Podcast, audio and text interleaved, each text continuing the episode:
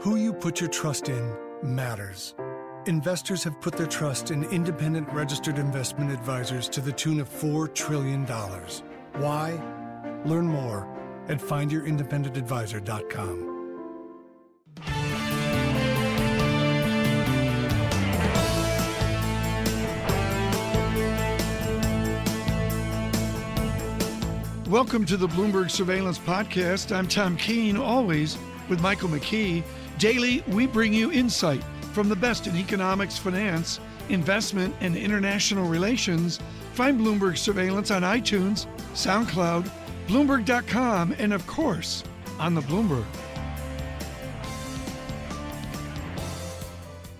The other story of the day that everybody's going to be talking about when they're not talking about Mario Draghi and the ECB is the new Apple iPhone 7. A lot of technical changes, better camera, yada, yada, yada. Uh, the story of the day for Apple and the iPhone is that they got rid of the headphone jack. It's been around forever. All those headphones that you have, now you're going to get wireless. Well, you got to buy them. Wireless headphones, wireless earbuds. Uh, they're like you cut the cord off and that's how you will listen? Will anybody buy the iPhone now, or is that going to put people off? The stock down four tenths in pre market trading. It rose just six tenths of a percent yesterday. Uh, Gene Munster is with Piper Jaffray. He is uh, the analyst who covers Apple there. And Gene, you were telling Fred and I a short time ago that you're more optimistic than most that Americans will accept the idea of going wireless with their headphones. Yeah, because it's a it's a better experience, and I think that they've done this in the past, and they've eliminated, for example, some optical drives, and uh, so I think that they have a history of kind of pushing the the technology forward. And the analog jack has been around for about 70 years, and so I think it's about time we, we move away from that. The other kind of surprising move is Apple's notorious when they make some small changes in their accessories and how you plug your phone in to charge you around somewhere thirty to forty dollars for a connector. In this case, they're giving that connector away for free. So all of your investment, your existing uh, headphones, wired headphones, is safe. But they clearly, as you mentioned, Mike, they clearly want to move you to this whole new paradigm uh, mm. that is different than Bluetooth too. It'll be easier to connect and ultimately people do prefer wireless even though it's more expensive. Right, but Gene, I feel cheated. I love Apple. I'm a user. I'm not an analyst. I have to buy AirPods, which will cost me more than $150. They have a five-hour battery life. Uh, I know they have a you know battery charger inbuilt, but it's $150, and I feel like once again Apple is forcing me to buy something that I may not want. Well, you, you can still just use your Bluetooth wireless headphones, so that still that still works. They're giving you the option to to buy those more expensive AirPods, and and then separately is that there'll be they have Beats right now, obviously because they own Beats, but there's going to be a lot of other devices that will be uh, have this, this the same kind of AirPods uh, type of connection. And so I, I used it yesterday at the event. It's just a much simpler way to connect your headphones. So the simple answer, Fran, is you're still going to be able to use your old Bluetooth headphones, and if you want to pay up for new headphones, uh, then then uh, you have to do that. Yeah, here's the problem, Gene. I've probably still got the headphones from the first iPhone I ever got, but the the the uh, uh, consensus in the newsroom is you're going to lose these things, or you're going to lose one of them, and then you've only got one uh, year's worth of uh, listening, and you got to go buy another one. I mean, how how do they handle that? Well, that's going to be. They're probably going to love that because it's going to force you to to probably end up buying a whole new set, and so um, what you've seen is that the, the ones that they've shown, the AirPods, are two separate ones, and as you said, people are going to lose those. They'll come out with accessories that will make it so it's going to be more difficult to lose those. For example, things that will wrap around your ears so they don't fall out as easy. But there's also going to be many, many uh, new wireless devices that have that AirPod methodology for connecting that will be connected just like Bluetooth. So a lot of the ones that they showed from Beats, for example, you wouldn't fall out and lose one, for example, because they're connected. So um, I think that uh, for those who do have AirPods, that will be something frustrating, but for the other people, I think they're just going to be fine. Yeah, but for the other people, then you need an adapter, uh, Gene. And so you're buying into this. You think this is a good move. A lot of people won't. If they realize in two months that the overwhelming majority of their customers don't like this, can they reverse? Do they change course? If this goes wrong, what can they do to make it better? Well, I, I think uh, the probability that it goes wrong, uh, just to put it into perspective, I think is, is extremely low. And part of the reason is that they've, they, they made it backwards compatible with that connector that I talked about that comes with the phone. Separately is your existing Bluetooth will work. And third, if you want to push the envelope and try something that connects more easily, I think the reason why this will work is consumers are frustrated with how Bluetooth works. Your your phone typically has many devices that are connected on Bluetooth. Often you have to pair and unpair and forget device to get it to work, and this is just going to simplify this. In other words, it is a better experience, and I think that better experiences will win longer term. But I don't think that they're going to have to reverse course on this. Well, is this the beginning of a, a whole move to a wireless uh, interconnectivity with the Apple experience, is is everything going to be wireless now, from the the uh, Macintosh to the iPhone to the iWatch? Yeah, and when you pair these new headphones, it automatically pairs to all of your Apple devices. And you're exactly right. Is the way we interface with computers is changing. And our existing interface is keyboard and mouse and touchscreen, but in the future it's really going to be voice driven and and even and even using your thoughts and, and your eyes to drive the interface. And so what you're seeing right now is just the very beginning of what is going to be a new way to interface with computing. Well, I was just going to say you probably don't want to own stock in Monster Cable these days, then. I would. I, I think that would be. Uh, I don't know much about the stock, but it, it doesn't seem like a good theme. Uh, Gene, very quickly, what is the, the, the, one thing that actually we're misunderstanding about Apple? The the watch hasn't really gone to plan. I don't mean to sound so downbeat, but how can can they leverage actually and make sure that they remain number one, especially when you look at all the Asian producers? I think the one piece that gets missed just over the next five years is there's still a lot of innovation to go with the phone, and I know that's not in consensus. But people think that innovation in the smartphone's over. And this version of the iPhone does, isn't as exciting as I think future versions will be. Specifically, future versions will have a phone that flips and becomes a tablet and then back to a phone. And then I think just down the road, there's going to be this this move towards um, this this whole augmented reality experience. It's Pokemon on, on steroids with a lot of different aspects to it in other words, I think that the, franchise, the platform, is still going to yield some major improvements that we're all going to benefit from. We'll get to the ECB in a few moments, but we want to wrap up our decision, uh, our discussion with Gene Munster from Piper Jaffray about Apple and the, uh, the new iPhone. Uh, they also announced changes uh, to the operating system to um, the the Apple Watch, and ask you about that in a second. But uh, just before we do, uh, John Tucker brought up a really interesting question. Uh, Apple's got this China strategy how do people in China afford these new $150 headphones, Gene? I, think the, the way they do it is that there's going to be knockoffs that will use the same connection protocol. So they probably won't be buying the, the AirPods, but they'll probably buy iPhones, new iPhones, and buy accessories that are much cheaper than the $150. And and that accessories business, just to put it in perspective, the hardware accessories for Apple is about 3% of total sales. So uh, just to put all those numbers into perspective.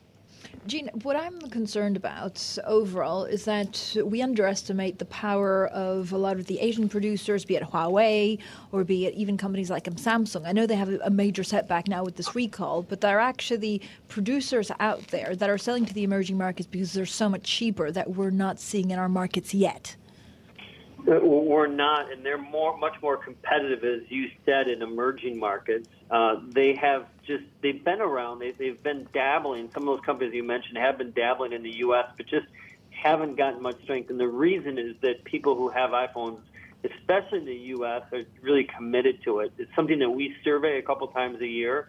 The last few surveys have been 93% rebuy rate. So I think a lot of people, um, at least in the U.S., don't give them an opportunity. But outside of the U.S., they have been more competitive. Some of those other ones, and I think what we've seen is that just the, the Apple is still gaining share. but at a at a slower pace because of some of those cheaper phones. All right. They also announced an upgrade to the. Uh, uh, or an overhaul of the iWatch, and uh, made so, some other announcements about operating systems, etc. Sum that up for us and what impact it's going to have. Well, the watch it's waterproof and has built-in GPS, and if if you're a watch fan, you'll like it. If you're not, it's probably not going to change how you feel about the watch. The biggest event in the watch is going to be in the next few years. They'll likely decouple that from your iPhone, so you can be able to take phone calls and do texts without having your phone with you. The other, I think, big news that gets lost in this is what they're doing with Apple Pay. And they mentioned that 90% of tap and pay transactions in the U.S. are with Apple Pay. They're going to in mobile browser in two weeks. And what that means is it's going to be much easier for you to use Apple Pay on websites, whether you're on your computer or on a website on your phone. And I think that that could uh, fundamentally change the, the payments landscape, which is a bold comment, but I think that's been largely missed in all of the news in the last day. Gene Munster, thanks for joining us this morning from Piper Jaffray on Apple. The stock down in pre market trading three tenths of a percent. Who you put your trust in matters. Investors have put their trust in independent registered investment advisors to the tune of $4 trillion. Why? They see their role as to serve, not sell. That's why Charles Schwab is committed to the success of over 7,000 independent financial advisors who passionately dedicate themselves to helping people achieve their financial goals. Learn more at findyourindependentadvisor.com.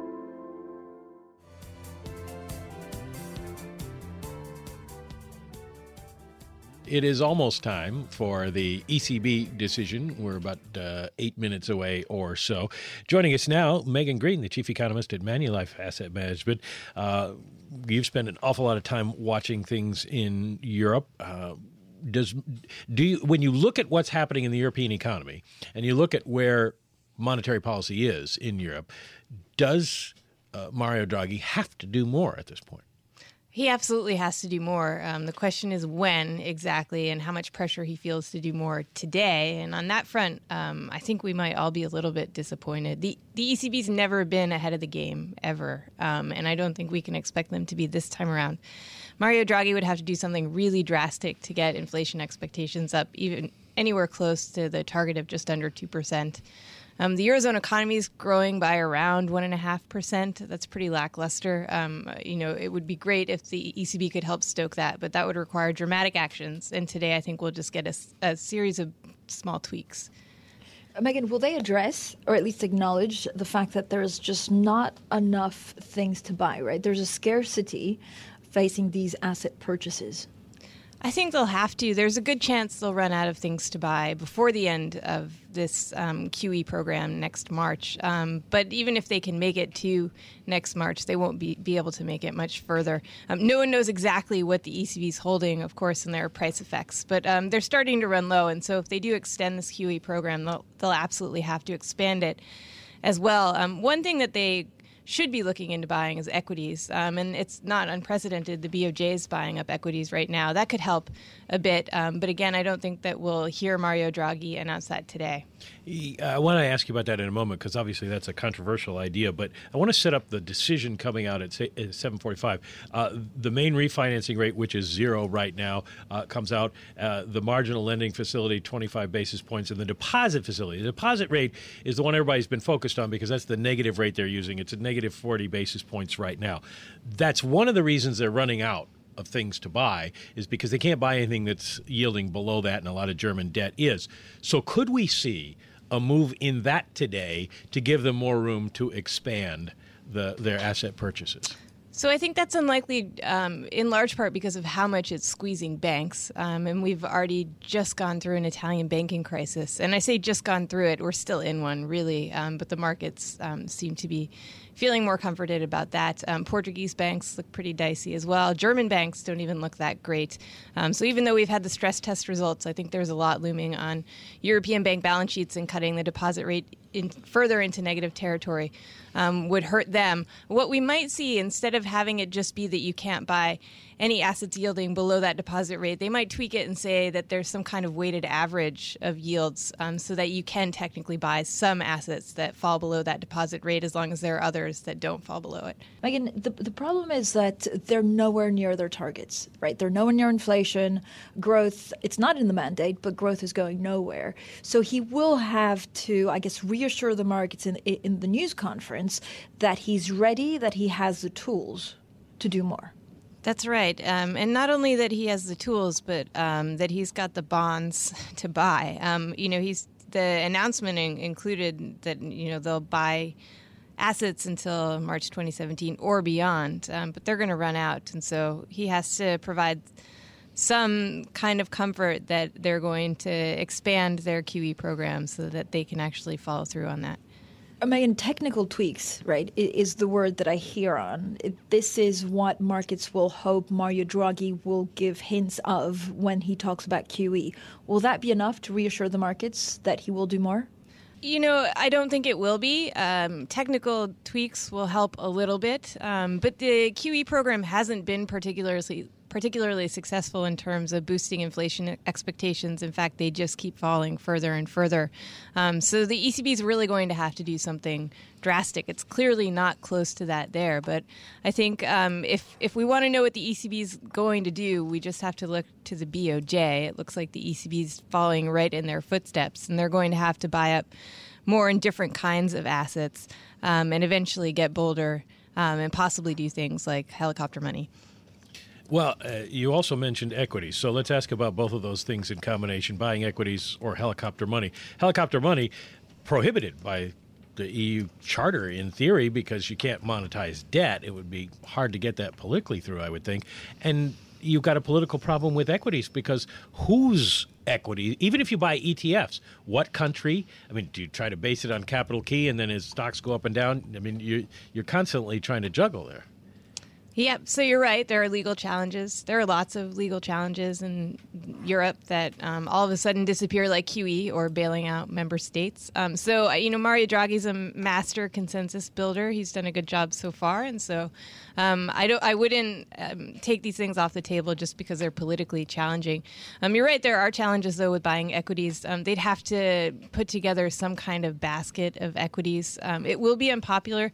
it's worth keeping in mind that Germany has an election coming up, and Merkel's ratings have been falling pretty significantly. So she'll be really reticent to sign up to anything that will tell the German taxpayers that German money is going to um, profligate weaker countries in in Europe. Um, so the politics are very challenging. Um, but then again, growth is incredibly weak. Inflation's nowhere near their target and won't be over the next five years. Um, so if they really are going to stick to their mandate, I think they're going to have to go ahead and buy up equities. Speaking of uh, Frau Merkel, you told Fran and I uh, earlier on Bloomberg Surveillance TV that uh, she has some influence on what the ECB does or thinks. What about the other way around? What if Mario Draghi, who has been going around saying we need more fiscal help, says to you know to her and to everybody else, you know, we're at our limit. We're done. And the pressure is on her and she's got to do something if she's going to keep the economy propped up going into the election. So they have been saying this actually for quite some time now. Mario Draghi has repeated, "Hey, you know, European leaders, over to you. We've done everything we can." Um, the problem is the only real pressure is going to come from the markets, and as long as you have the ECB stepping in and buying up all kinds of assets, that pressure is removed. So it's this endless balance between the central bank trying to step in, um, reduce volatility um, you know, improve financial stability, and then on the one hand, and then policymakers taking that as a sign that they don't actually have to do the, their hard work um, and and going ahead and not providing any kind Fran, of fiscal stimulus. Fran, can I mention pressure from the markets? Ten-year yield in the U.S. is 1.55 percent today. The German 10-year yield fell on the uh, rate announcement to negative. Uh, nine basis points, and the Spanish ten-year yield is below the U- the Spanish ten-year yield no is at here. 93 basis points. Uh, right. What world are we in here in terms right. of market pressure? This is, this is exactly the problem, right? With because of all this QE, then you don't have the market pressure that is maybe needed to do more, or, or actually to spur politicians into action. Megan, I have a very simple question: If the ECB kept its stimulus program unchanged, they are intimating that basically they're not seeing immediate dangers, right, from the recovery to the recovery, either because of Brexit or because of lower inflation. Are we too pessimistic? Uh, I don't think so. I think there are, as I mentioned before, huge concerns about um, banking in Europe, particularly Italian banks. And Italy, of course, is one of the biggest countries. So if the ECB decided to go ahead um, and not expand or extend its QE program to try to get markets to put pressure on policymakers, I think that would actually just feed through into the banks and would cause a crisis. And then either the ECB would have to step in again, um, or they would risk some kind of existential crisis um, that they've avoided up to this point, and we can expect them to continue to avoid. But the way you deal with the banks is basically getting rid of these bailout rules again, if Angela Merkel does. But for the ECB, is there not something to be said that there are less risks than there were six months ago because Brexit happened and actually, well, nothing has happened yet? Well, you're exactly right. Nothing has happened yet. And so I think there's a, a ton of complacency out there, particularly in the markets. Um, but when the UK does end up triggering Article 50, um, I think and when we get a better sense of what exactly Brexit looks like, because we still have no idea, um, then I think the effects will be more felt. The ECB has the single mandate of inflation. Their target is 2%. But after all these years of QE and low, even negative rates from the ECB, they got no inflation. Can central banks generate inflation these days? Um, there's only one way for central banks to do that, and that's to boost aggregate demand in the economies. Um, and in my mind, everything they've tried has been totally unsuccessful in doing that. Um, I think the only chance they really have for generating aggregate demand is helicopter money. Um, so it's it's not even strictly monetary policy. It's some kind of um, conflagration of monetary and fiscal policy. Now, of course, a better option would be for governments to step in and provide fiscal policy to stoke domestic demand. Um, but I don't think we're going to see that, not in the Western world, and certainly not now. Megan, how do you define helicopter money? Because there's a debate. We don't really know what we're talking about. Is it, you know, 20 euros, 50 euros, 150 euros put through my letterbox? So it could take a million different forms. Um, one is just coupons or um, deposits being put into people's bank accounts. Um, another is tax rebates. That's more common. Um, I think that different central banks will have to employ it differently as well. In Japan, for example, um, people have tended to take tax rebates and stick it in the bank, which defeats the purpose entirely. So they'll have to be more creative about forcing people to go ahead and spend that money. You can provide an expiration date on the money so that people are, are incentivized to go out and spend it. But it's going to have to look different in different economies. Um, for the ECB, of course, its its mandate covers a whole bunch of different types of economies. Germans tend to save, for example whereas Greeks don't. Um, so uh, it's going to be hard to try to bridge that gap with one particular policy.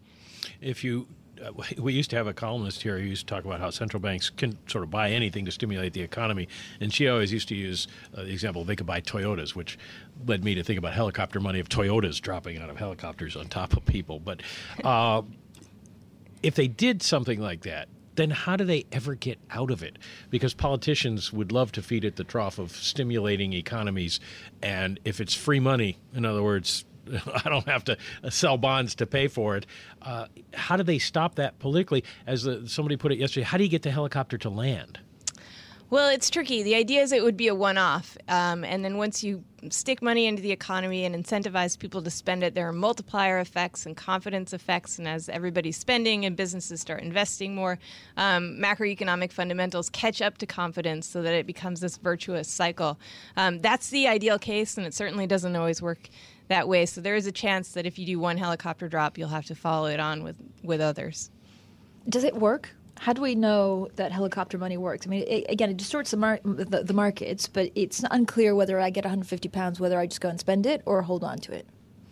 Yeah, and there I think um, how exactly you structure it is really important. It certainly can work. There are ways to structure helicopter money so that it absolutely increases aggregate demand. If someone gives you a hundred um, pounds and says this expires tomorrow, but you can use it for anything now, you're hard pressed to go ahead and stick it in your pocket. I think so. There are ways to get people to go out and spend. Um, some of them are more extreme than others. So we send out cash and shopping catalogs at the same time, so people are incented. Megan Greene from Manulife Asset Management. Thanks for joining us.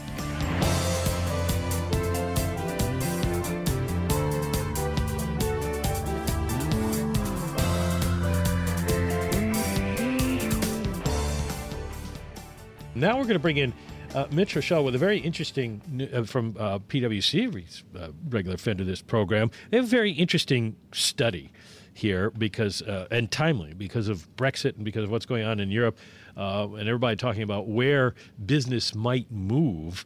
The United States is not uh, the first choice anymore for for uh, businesses. Mitch, uh, you you evaluate thirty cities around the world, and um, we're slipping. We're taking it on the chin, Michael. Relative to the rest of the world, that's correct. Now, um, Francine, I guess, is located in the right place to be. She's in London, or or, or Yes. anywhere other than the United States. exactly. Lon- London finished first, and the the obvious question everybody's asking is, what about Brexit? A little bit of full disclosure: the principal research we did for the study took place through the you know prior to. But what we did was we held off release and went and did some additional research to see if anything would have changed. Um, the, there are 67 attributes that we evaluate the 30 cities across. Imagine all that data.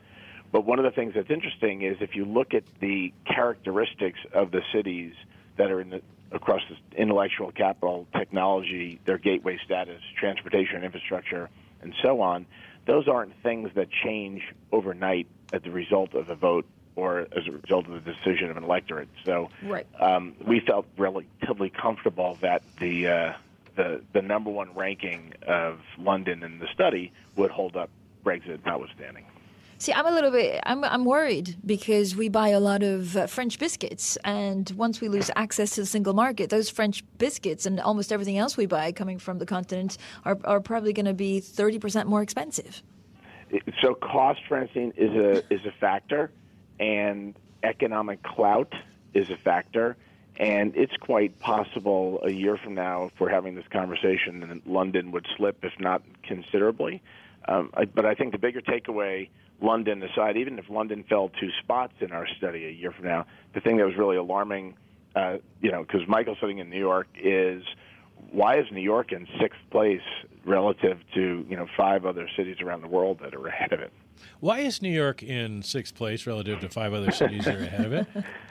Uh, you know, it, it's it's partially quality of life. It's partially of cost, um, uh, ease of doing business, uh, infrastructure. Um, there, you know, my big observation. I'm actually on the West Coast now.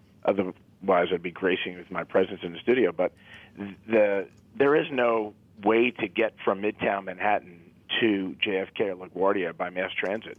And when you look at other cities around the world, everybody seems to have that, and for some reason we don't.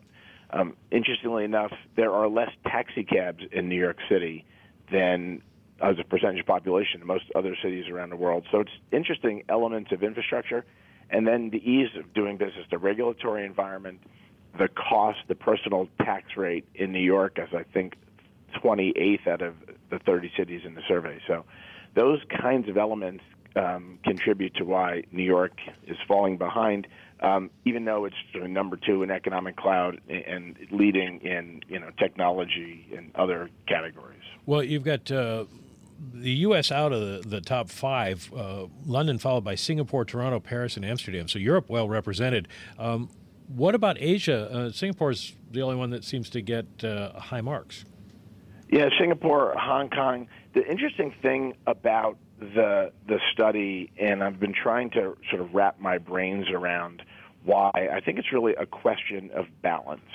right? So we have all of these criteria that we evaluate the cities against, and we don't weight them.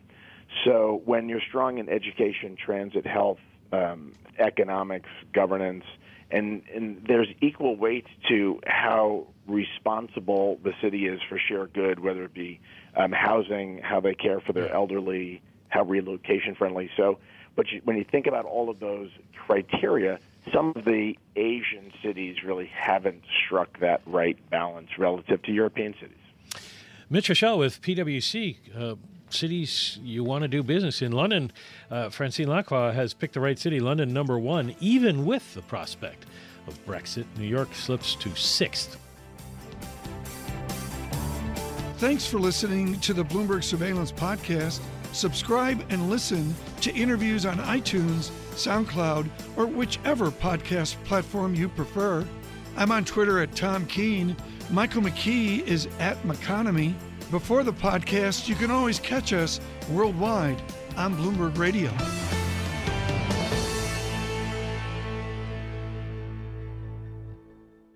Who you put your trust in matters. Investors have put their trust in independent registered investment advisors to the tune of $4 trillion. Why? Learn more at findyourindependentadvisor.com.